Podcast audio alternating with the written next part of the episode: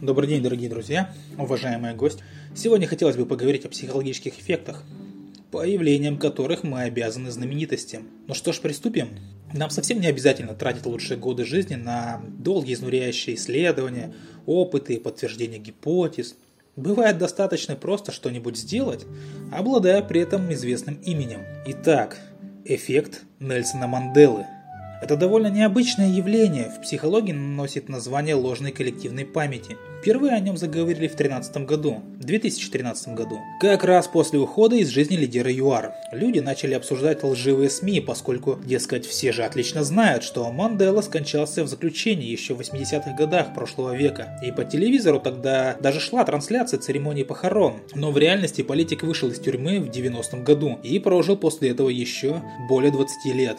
Чем же обусловлен такой странный эффект? Ну, пока у ученых нет единого мнения по этому поводу. А автор самого определения, Фиона Брум, считает, что истоки явления кроются в возможности перемещения между мирами. Конспирологи настаивают на виртуозном манипулировании коллективным сознанием. Но если разобраться и быть более сдержанным в предположениях, то можно отметить, что наиболее вероятной и реальной причиной выступает конфабуляция, это разновидность расстройства, выраженного ложными воспоминаниями либо замещениями пробелов другой информации, имевшей место в другое время или вообще не имевшего места нигде и никогда, и не имеющей отношения к действительности. А наш следующий эффект это эффект Барбары Стрейзен. Да-да, той самой Барбары Стрейзен. Это еще один необычный социальный феномен и получил название в честь американской певицы. Она же и стала его первой жертвой. Где-то 20 лет тому назад Кеннет Адельман сделал фото дома звезды и разместил их в сети. Стрейзен была возмущена столь бесцеремонным вмешательством в свою частную жизнь и обратилась в суд с иском, требуя взыскать с фотографа 50 миллионов долларов. Однако судом было принято неожиданное решение выплатить Адельману 150 154 тысячи долларов для покрытия расходов на адвокатов. Затем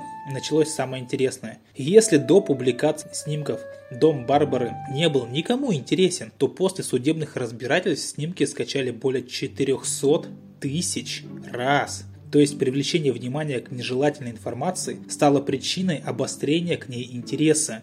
С эффектом Стрейзен позднее сталкивались и другие знаменитости. К примеру, Бейонсе, да, потребовавшая удалить из сети неотретушированные фотографии с того самого концерта на Суперкубке. Некоторые моментально бросились скачивать фото. Аналогичный случай произошел с солистом Ганс Росс, Анселом Роузом. Он потребовал от Google убрать фотографии, на которых заметна его прибавка в весе. Большинство исследователей сходятся во мнении, что причины феномена кроются во врожденном стремлении к поиску запрещенной, а значит очень важной информации. Следующий эффект – эффект Финиаса Барнума. Финиас Барнум, так называемый король надувательств, американский шоумен.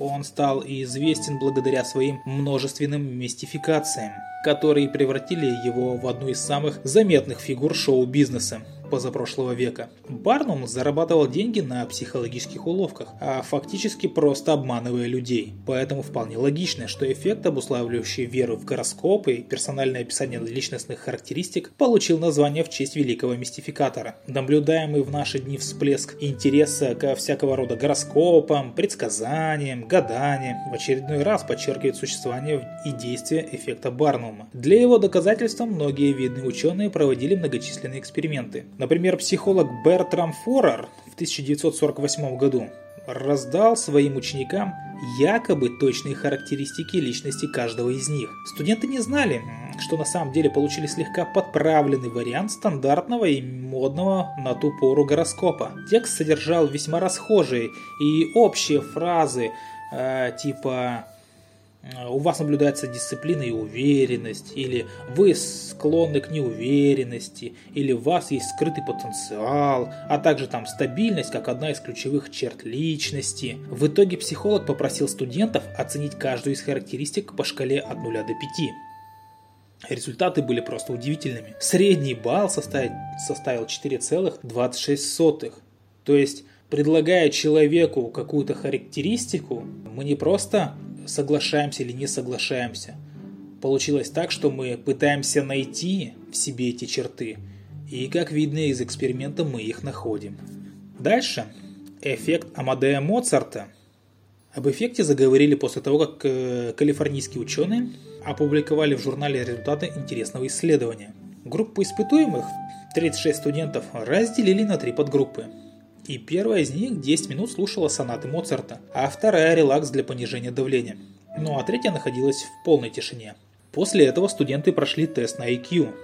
И что поразительно, по его результатам участники первой подгруппы продемонстрировали показатели где-то на 8-9 пунктов выше, нежели во второй или третьей группе, но при этом эффект продлился не более четверти часа. Повторное тестирование уже не, не продемонстрировало такой существенной разницы. Что интересно, произведения великого австрийского композитора оказывают заметное действие не только на людей. Аналогичный опыт проводили и с крысами, заставляя зверьков слушать музыку Моцарта по 12 часов подряд.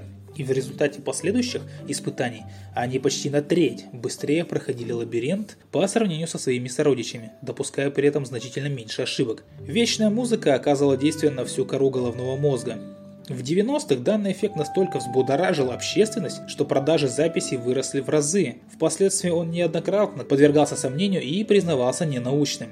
Но многие люди верят в него и до сих пор. Поэтому перед каким-то важным событием можете послушать музыку Моцарта, а потом поделиться, помогло это или нет. Далее эффект Бенджамина Франклина. Все знают, что американский президент обладал не просто заметными, а выдающимися психологическими талантами. Поэтому нет ничего удивительного в том, что именно в его честь был назван эффект, позволяющий расположить к себе любого, даже изначально негативно настроенного человека. И одним из важнейших жизненных постулатов, позволяющих располагать к себе людей, Франклин считал изречение «Тот, кто однажды сделает вам добро, охотнее снова поможет вам, чем тот, кому вы сами помогли». То есть те люди, которые вам постоянно помогают, будут продолжать постоянно помогать. А тот человек, которому вы помогли, скорее всего не ответит взаимностью. И последний эффект на сегодня – это эффект Марты Митчелл.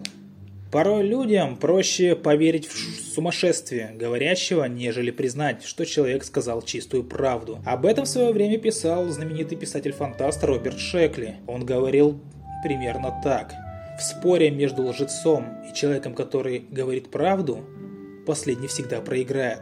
Дело в том, что человек, говорящий правду, ограничен ей. У него есть только она и все, а лжеца же ничего не останавливает. В своих доводах он может выдумывать все, что угодно, поэтому он победит. И на собственном опыте это прочувствовала жена, генерального прокурора США. Женщина работала в администрации президента Никсона, а однажды ей в руки попались документы, полностью компрометирующие правительство практически в полном составе. Марта выступила с заявлением и сообщила, что администрация действующего президента организовала незаконную прослушку соперников, чтобы лидировать в предвыборной гонке. Храбрость и искренность женщины не оценили. Мало того, что Митчелл пытались запугивать, преследовать и даже похищать, ее еще поместили на принудительное лечение в психиатрическую больницу. Но после Уотергейского скандала общественности стало понятно, что женщина говорила чистую правду. Так почему же ее заявление было воспринято как ложь? Немало времени исследованию этого вопроса посвятил психолог Брэндон Мехер, работавший с заключенными. Он отметил, что многие психологи неосознанно пропускают мимо ушей те факты из сообщений их пациентов, которые заведомо считают маловероятными. Информация о преследованиях, заговорах, супружеских изменах, однако именно такого рода ментальные блоки зачастую препятствуют постановке верных диагнозов. Вот такой информацией захотелось поделиться с вами. Вам желаю всего доброго и до встречи!